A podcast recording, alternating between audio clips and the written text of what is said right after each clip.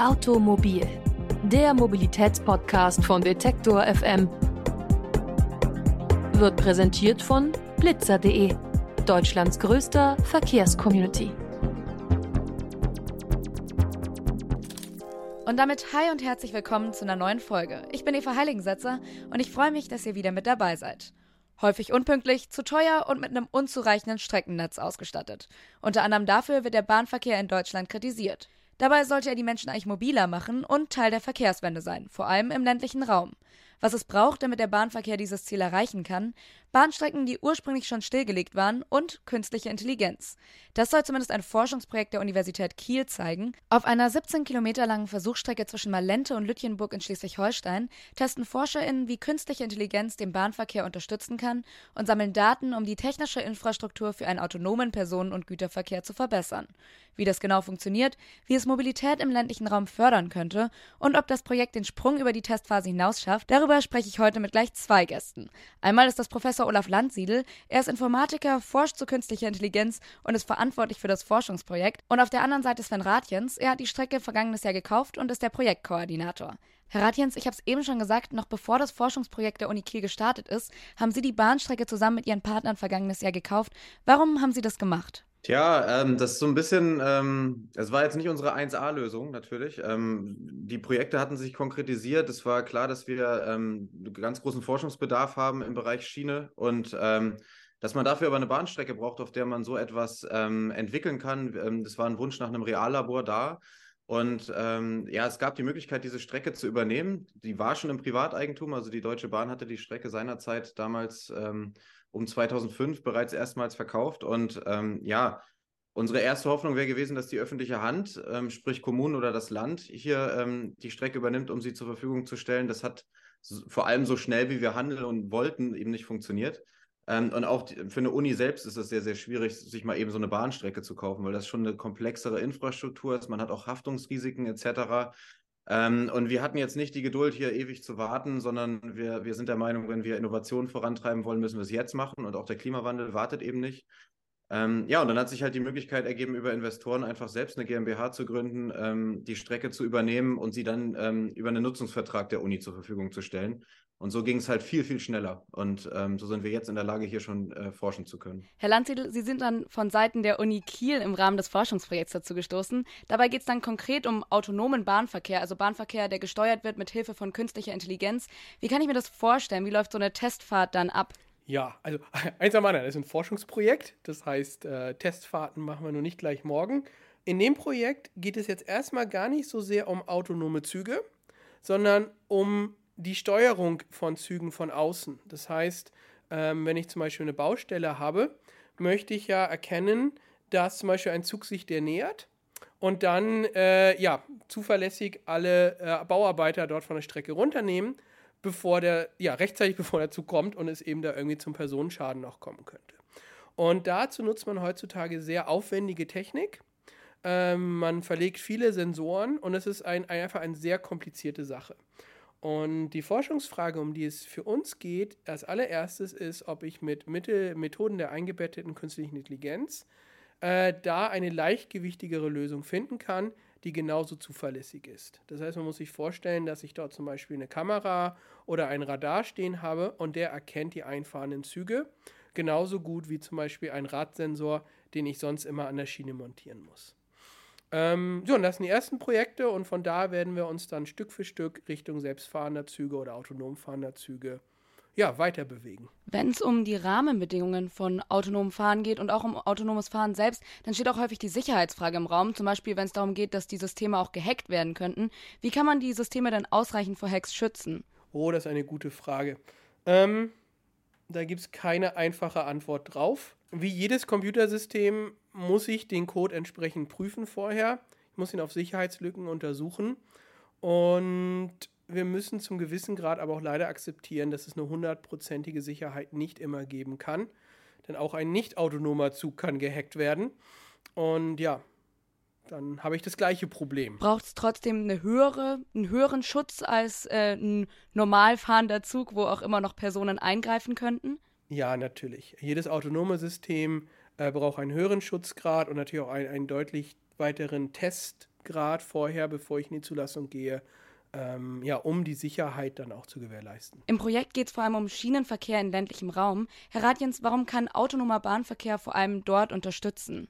Ähm, weil die Anforderungen ähm, an Schienenfahrzeuge im autonomen Verkehr natürlich viel, viel geringer sind als beispielsweise an Straßenfahrzeuge. Also es ist eigentlich relativ naheliegend, ein Schienenfahrzeug braucht nicht zu lenken.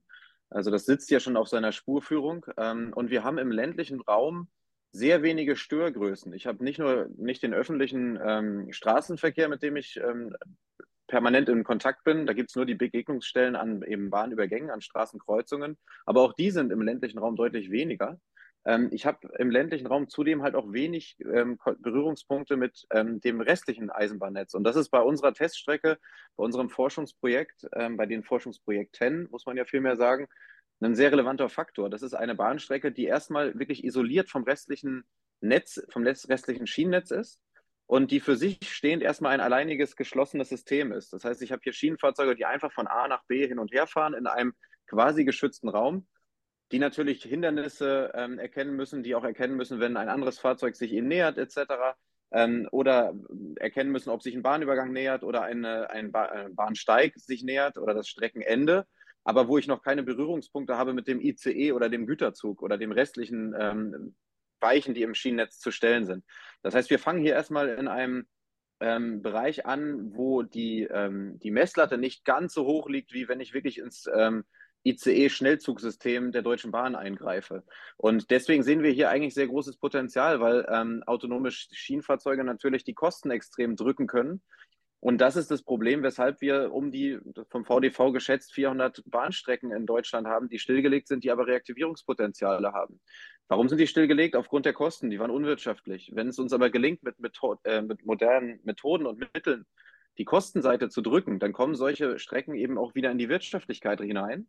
Und ähm, die Systeme können dann als eine Art Zubringerverkehr ähm, dienen zum herkömmlichen Schienennetz. Häufig sind solche Bahnstrecken nämlich Stichstrecken im ländlichen Raum. Und so ist es auch hier. Hat immer auch das Potenzial, dass wir hier Schienenfahrzeuge entwickeln können, wo der Nutzer dann am Knotenpunkt einfach umsteigt. Also das heißt, ich habe hier deutlich mehr Freiheiten und Möglichkeiten. Und ähm, das halten wir für deutlich einfacher und schneller realisierbar ähm, selbstverständlich kann auch der gesamte Schienenverkehr irgendwann ähm, in, durchaus auch in autonome Verkehre übergehen. Ähm, aber es bietet sich einfach an, Schritt für Schritt Dinge zu entwickeln und ähm, nicht gleich ähm, aus dem Stand heraus den autonomen ICE entwickeln zu wollen. Und da ist das unserer Meinung nach ein sinnvoller erster Schritt. Von diesen geschätzt 400 Gleisen, von denen Sie eben auch schon gesprochen haben, müssten natürlich trotzdem Gleise auch neu gebaut bzw. restauriert oder erweitert werden. Lohnt sich das überhaupt aus finanzieller Sicht? Ganz, ganz spannende Frage. Ähm, das ist auch eine, wie ich finde, sehr politische Frage. Ähm, betrachtet man jede Bahnstrecke einzeln oder guckt man sich das Gesamtnetz als Gesamtsystem an? Das ist ja eine sehr, ja, fast schon philosophische Frage, die wir gerade Land auf Land ab hier diskutieren und die durch das 49-Euro-Ticket noch erheblich mehr ähm, Dramatik gewinnen wird, weil wenn ich irgendwo lebe, wo der ÖPNV äh, absolut unzureichend ist und wo ich gar nicht angebunden bin, was bringt mir dann das 49-Euro-Ticket? Subventionieren dann die Menschen auf dem Land quasi die Städter die dann in Berlin oder Hamburg oder München ein viel günstigeres Monatsticket haben als momentan, die aber auch das Angebot haben. Meiner Meinung nach ist es schon so, dass das eine Frage der Daseinsvorsorge ist und dass wir zusehen sollten, dass überall dort, wo Schienenverkehr möglich ist, er auch durchgeführt wird. Und wenn wir jetzt mal in den Busbereich gucken, da ist es eben so, dass ähm, auf den nachfrageschwachen Linien oder in nachfrageschwachen Relationen es auch sehr viel kleinere Gefäßgrößen gibt. Da gibt es dann so einen Dorfbus oder einen Ortsbus, wo neun Sitzplätze drin sind oder 18 Sitzplätze. Diese Gefäßgröße kennen wir im Schienenverkehr aber noch überhaupt nicht. Also die kleinsten Schienenfahrzeuge, die haben dann immer noch so um die 300 Sitzplätze und wiegen noch 20 Tonnen. Das heißt, wir haben ähm, erhebliche Einsparpotenziale durch moderne Technologien im Schienenverkehr. Und natürlich kann man auch in der Fahrzeuggröße runtergehen, sodass man auch physisch deutlich geringere Anforderungen an so einen Gleiskörper hat ähm, und dass man erheblich einsparen kann bei technologischen Sachen wie Bahnübergangssicherungstechnik. Bahnübergänge sind wahnsinnig teuer jede Blinklichtanlage, die da momentan aufgestellt wird, da bewegen wir uns irgendwo bei Kosten von 500 bis 700.000 für einen Bahnübergang im DB-Bereich. Da glauben wir einfach, dass mit modernen Techniken erhebliches Einsparpotenzial vorhanden ist. Wir glauben, dass ähm, man damit erreichen kann, dass eben nicht jedes Gleis komplett oder jede Bahnstrecke, die zu reaktivieren ist, quasi wie ein Neubau zu behandeln ist, sondern unser Ziel ist eigentlich, die modernen Technologien so zu nutzen, dass wir eben nicht komplette Bahnstrecken neu bauen müssen, sondern möglichst wenig wirklich neu gemacht werden muss. Dass man trotzdem ähm, Kosten hat, ähm, vor allem dort, wo Bahnstrecken teilweise ja sogar schon abgebaut sind, also wo nicht mal mehr das Gleis vorhanden ist. Das ist gar keine Frage. Ähm, aber wir müssen uns dann auch die Frage stellen, was wir uns als Gesellschaft einfach auch leisten wollen. Ähm, denn auch der Straßenverkehr hochdefizitär, sogar weitaus defizitärer als der Schienenverkehr. Und im Hinblick auf den Klimawandel müssen wir halt einfach wirklich was machen. Und vor allem müssen wir schneller vorankommen. Und da sehen wir erhebliche Potenziale auf der Schiene. Wenn wir nochmal zum Technischen kommen, was braucht es denn für Voraussetzungen, Herr Landsiedel, dass äh, sich äh, Bahnstrecken überhaupt für autonomen Bahnverkehr eignen? Sie müssen sozusagen zur, vereinfacht gesagt, umso einfacher die Bahnstrecke ist, umso besser. Ähm, und das ist sozusagen der Ausgangspunkt, der, die, die Low-Hanging Fruit sozusagen. Und von da muss man sich dann stückweise hocharbeiten zu den komplizierteren Strecken. Äh, das heißt, mehr Bahnübergänge, mehr Kreuzungspunkte mit normalem, nicht autonomen, klassischen Zugverkehr und so weiter. Aber sozusagen umso abgetrennter die Strecken sind, eignen sie sich aus unserer Sicht, ich meine, es ist eine Forschungsfrage, ähm, eignen sie sich äh, sehr gut für solche ja initialen Autonomisierungsprojekte. Im Moment ist die Bahnstrecke ja noch in der Forschungsphase. Herr Landsiedle, Sie haben vorher gesagt, Sie haben da schon auch den Plan, dass da irgendwann eine autonome Bahn fahren kann. Äh, wie lange dauert es denn noch bis dahin? Oh, sehr schöne Frage. Ähm, wir wissen es nicht. es ist wirklich eine Forschungsfrage. Ähm, wenn man sich überlegt, vor fünf Jahren oder ein bisschen vorher gab es bei den Autos diesen großen Trend zum autonomen Auto. Und man dachte jederzeit, ja, morgen oder übermorgen sind wir so weit, dass ich ein autonomes Auto kaufen kann. Ähm, und mittlerweile merken wir, vielleicht dauert das nochmal mindestens zehn Jahre, äh, bis ich wirklich ein autonomes Auto habe, wo ich so weit rein, wo ich dem sich so weit vertraue, dass ich da mein Kind reinsetze und sage, bring mein Kind zu seinem Freund. Ähm, und zwei Stunden später holt das Auto mein Kind wieder ab. Das sind zehn Jahre, vielleicht noch mehr. Und ja, deshalb zögere ich so ein bisschen zu versprechen, dass wir hier in drei oder vier Jahren den serienmäßig autonomen Zug fertig haben. Ähm, aber wie wir ja schon besprochen haben, die Herausforderungen sind ein ganzes Stückchen einfacher. Und somit haben wir schon das Vertrauen, dass der autonome Zug deutlich vor dem vollautonomen Auto uns zur Verfügung stehen wird. Wir haben jetzt schon viel über Bahnverkehr im ländlichen Raum gesprochen. Lassen sich die Erkenntnisse aus den Projekten auch auf Intercity-Züge anwenden? Ja, aber ähm, ich denke, viele Erkenntnisse passen natürlich dort auch. Ähm, aber die Situation ist natürlich doch eine etwas komplexere. Äh, ich muss dort viel stärker auf Abstände zwischen Zügen, Gleiswechsel und so weiter achten. Das heißt, die Verkehrssituation ist insgesamt deutlich komplexer und natürlich auch die Geschwindigkeitssituation. Ist natürlich ein Unterschied, ob ich einen Zug mit 300 Stundenkilometer autonom steuern möchte oder mit, sagen wir mal, 80 oder 50, wie wir ihn doch oft im, im ländlichen Bereich noch fahren, äh, weil einfach auch die Strecke nicht mehr hergibt. Und äh, somit ja, die Ergebnisse sind übertragbar, aber sie sind nicht ausreichend, um danach dann auch gleich nur mit den Ergebnissen jetzt einen autonomen ICE, mal vereinfacht gesagt, zu bauen. Es wird ja auch noch an anderer Stelle zu sowas geforscht. Das darf man ja auch nicht vergessen. Also es ist ja jetzt nicht so, dass wir die einzigen hier deutschlandweit sind, die im Bahnbereich forschen, ganz im Gegenteil, sondern vielmehr ist es so, dass wir eigentlich gesehen haben, hier ist eine Lücke. Also da ist etwas, da ist eine, eine, Problemstellung, eine offene Fragestellung. Wir haben 400 Bahnstrecken in Deutschland, die gar nicht genutzt werden. Dabei wollen wir das Schienennetz ausbauen. Und ähm, die eben diese Wirtschaftlichkeitsproblematik haben. Und deswegen glaube ich auch, dass wir uns ein bisschen noch um andere Forschungsfragen drehen werden. Ähm, als jetzt der große ICE, der von Köln nach München fährt. Ähm, wir glauben aber, dass gerade Schleswig-Holstein als Flächenland ja gerne bei sowas mal vorausgehen kann, ähm, ja, sich die Frage zu stellen, wie bringen wir denn die Schienen, den Schienenverkehr wirtschaftlich wieder in die Fläche?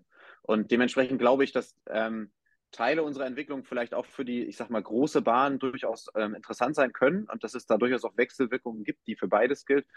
Aber dass ähm, bei uns die Forschungsfragen dann doch noch ein bisschen noch auf was anderes auch durchaus abzielen. Kommen wir abschließend nochmal zum konkreten Projekt von der Uni Kiel zurück. Das Forschungsprojekt ist auf zwei Jahre angelegt. Wie geht es denn danach weiter? Ja, also das ist eines der ersten Projekte, die wir in dem Bereich beantragt haben und auch genehmigt bekommen haben.